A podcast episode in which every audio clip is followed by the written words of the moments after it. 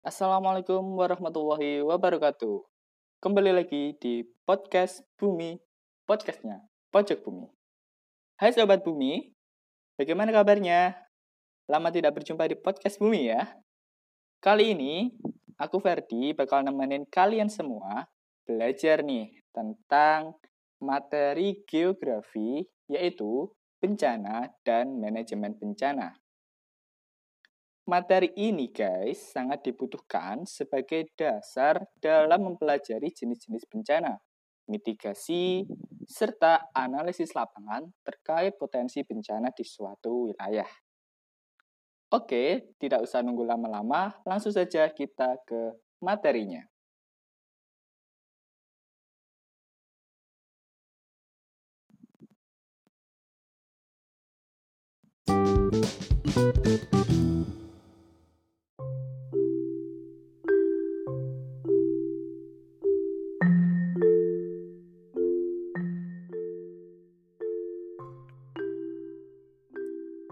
Bencana, menurut Undang-Undang Nomor 24 Tahun 2007, adalah peristiwa atau rangkaian peristiwa yang mengancam dan mengganggu kehidupan dan penghidupan masyarakat yang disebabkan baik oleh faktor alam dan atau non-alam maupun faktor manusia sehingga mengakibatkan timbulnya korban jiwa, kerusakan lingkungan, kerugian harta benda, dan dampak psikologis.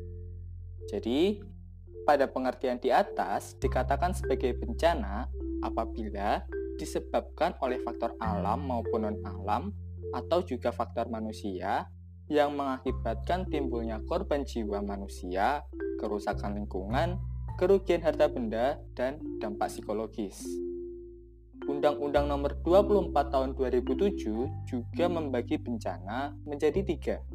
Yang pertama, ada bencana alam. Bencana alam adalah bencana yang diakibatkan oleh peristiwa atau serangkaian peristiwa yang disebabkan oleh alam, seperti gempa bumi, tsunami, gunung meletus, banjir, kekeringan, angin topan, dan tanah longsor.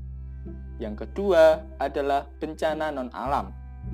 Bencana non-alam adalah bencana yang diakibatkan oleh peristiwa atau rangkaian peristiwa non-alam yang antara lain seperti kegagalan teknologi, kegagalan modernisasi, epidemi, dan wabah penyakit. Dan jenis bencana yang ketiga menurut Undang-Undang Nomor 24 Tahun 2007 adalah bencana sosial. Bencana sosial adalah bencana yang diakibatkan oleh peristiwa atau serangkaian peristiwa yang diakibatkan oleh manusia yang meliputi konflik, teror, dan peperangan. Dari ketiga bencana di atas, teman-teman, baik bencana alam, non-alam, dan sosial, yang sangat sulit diprediksi dan lebih sering terjadi di Indonesia adalah bencana alam. Nah, untuk dari itu, agar kita bisa memprediksi bencana alam, kita harus mengenali karakteristik-karakteristik dari bencana alam. Terdapat empat karakteristik dari bencana alam. Yang pertama, peristiwa alam, di mana bencana alam ini merupakan peristiwa yang disebabkan oleh alam. Yang kedua, kejadiannya mendadak. Yang ketiga, transient, atau bersifat sementara. Ada awalan dan juga ada akhiran. Dan yang keempat, menimbulkan kerugian atau nyawa. Nah, setelah mempelajari pengertian bencana dan juga jenis-jenis bencana menurut Undang-Undang Nomor 24 Tahun 2007 tentang bencana dan penanggulangan bencana, selanjutnya aku bakal ngajak kalian belajar tentang komponen-komponen dari kebencanaan. Yang pertama yang akan kita bahas adalah hazard atau ancaman. Hazard atau ancaman adalah sebuah kondisi yang berbahaya atau peristiwa yang mengancam atau memiliki potensi untuk menyebabkan korban jiwa atau kerusakan ataupun kerugian. Ancaman memiliki empat komponen. Yang pertama, kerawanan. Yang kedua, frekuensi. Yang ketiga, magnitudo. Dan yang keempat, cakupan wilayah. Ancaman memiliki sifat tidak bisa diubah, tidak bisa dipindahkan, tidak bisa dikurangi, dan tidak bisa dihilangkan. Hal yang dapat dilakukan manusia terhadap suatu ancaman adalah mencoba mempelajarinya untuk kepentingan mitigasi bencana. Jadi ancaman itu di semua tempat, di setiap tempat pasti ada ancaman dan tidak bisa diubah, tidak bisa dihilangkan, tidak bisa dipindahkan. Kita hanya bisa meminimalisir dengan cara mempelajarinya. Yang kedua nih teman-teman adalah capacity atau kapasitas. Capacity atau kapasitas merupakan kekuatan dan potensi yang dimiliki oleh perorangan, keluarga, dan masyarakat yang membuat mereka mampu mencegah, mengurangi, siap siaga, menanggapi dengan cepat atau segera pulih dari suatu kedaruratan bencana. Yang ketiga, komponen ketiga adalah vulnerability atau kerentanan. Vulnerability atau kerentanan merupakan sekumpulan kondisi atau akibat keadaan baik faktor fisik, sosial, ekonomi, dan lingkungan yang berpengaruh buruk terhadap upaya-upaya pencegahan dan penanggulangan bencana atau area geografis yang mungkin akan terganggu oleh dampak bahaya tertentu dan dekat dengan daerah rawan bencana. Jadi, antara kapasitas dan kerentanan ini memiliki hubungan yang berbanding terbalik, di mana jika kapasitasnya tinggi, maka kerentanannya cenderung rendah. Begitu juga sebaliknya, jika kapasitasnya rendah, kerentanannya cenderung tinggi. Faktor kapasitas dan kerentanan Kapasitas dan kerentanan memiliki beberapa faktor. Yang pertama, faktor fisik. Kekuatan bangunan, struktur terhadap ancaman bencana. Maksudnya bagaimana? Faktor-faktor yang mempengaruhi kapasitas dan kerentanan yang pertama adalah faktor fisik, di mana faktor fisik ini biasanya mengacu kepada kekuatan bangunan struktur seperti rumah, jalan, dan jembatan.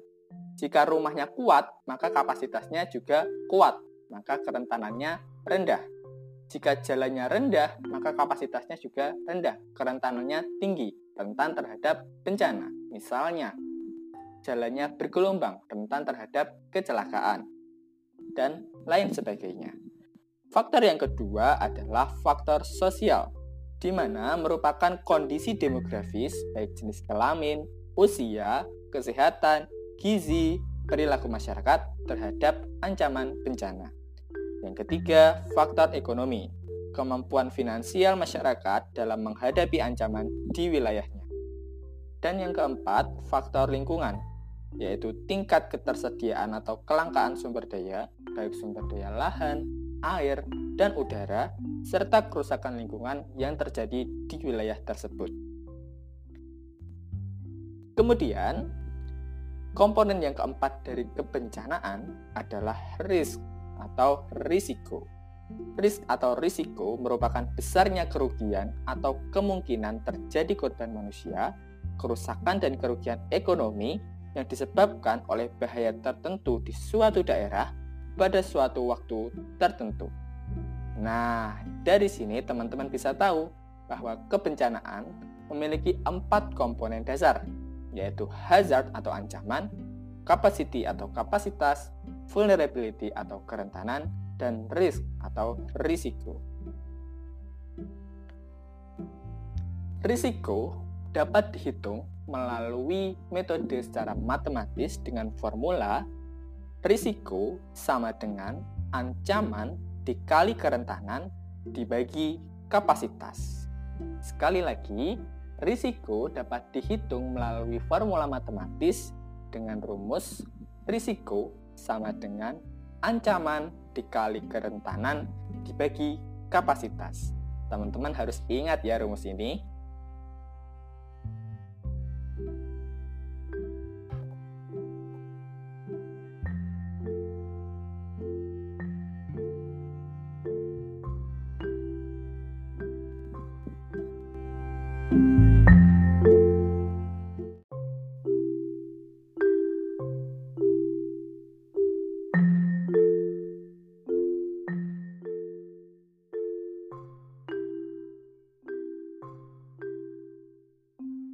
Selanjutnya, kita akan bahas tentang siklus bencana atau siklus penanggulangan bencana.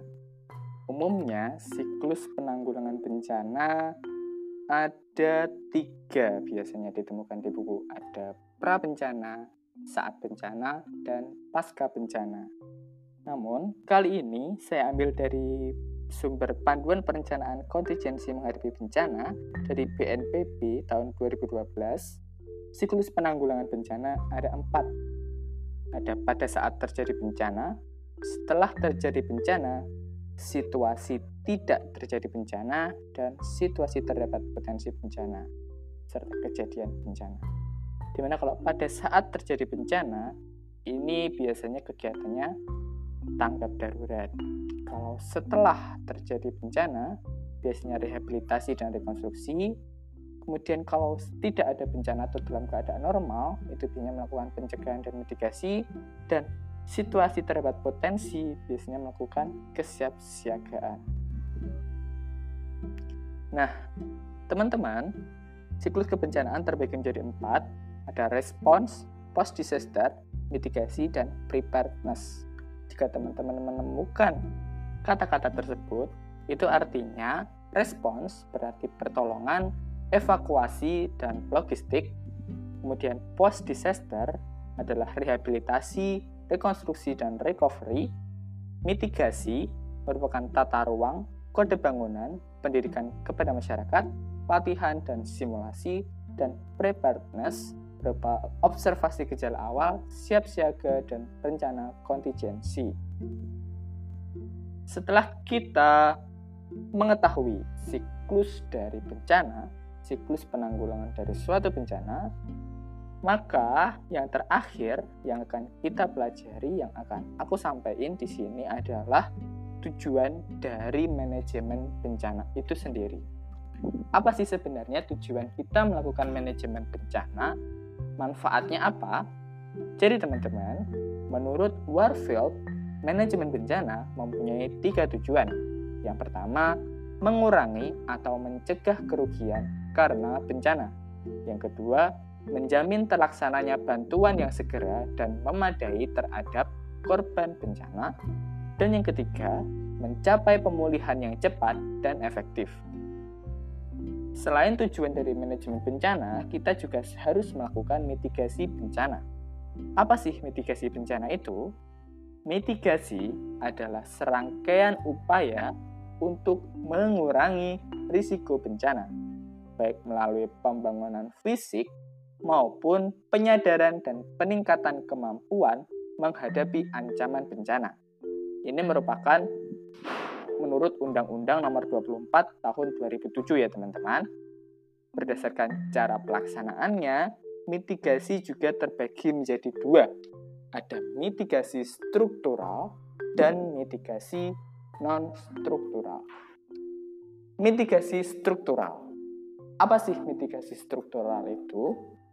Mitigasi struktural adalah upaya untuk meminimalkan bencana yang dilakukan melalui pembangunan berbagai prasarana fisik dan pendekatan teknologi mitigasi struktural merupakan upaya untuk mengurangi kerentanan atau vulnerability terhadap bencana dengan cara rekayasa teknis bangunan tahan bencana.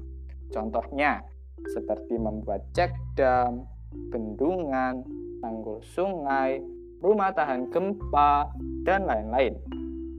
Mitigasi yang kedua adalah mitigasi non-struktural Mitigasi non-struktural adalah mitigasi struktural yang merupakan upaya untuk meminimalkan bencana yang dilakukan melalui pendekatan sosial.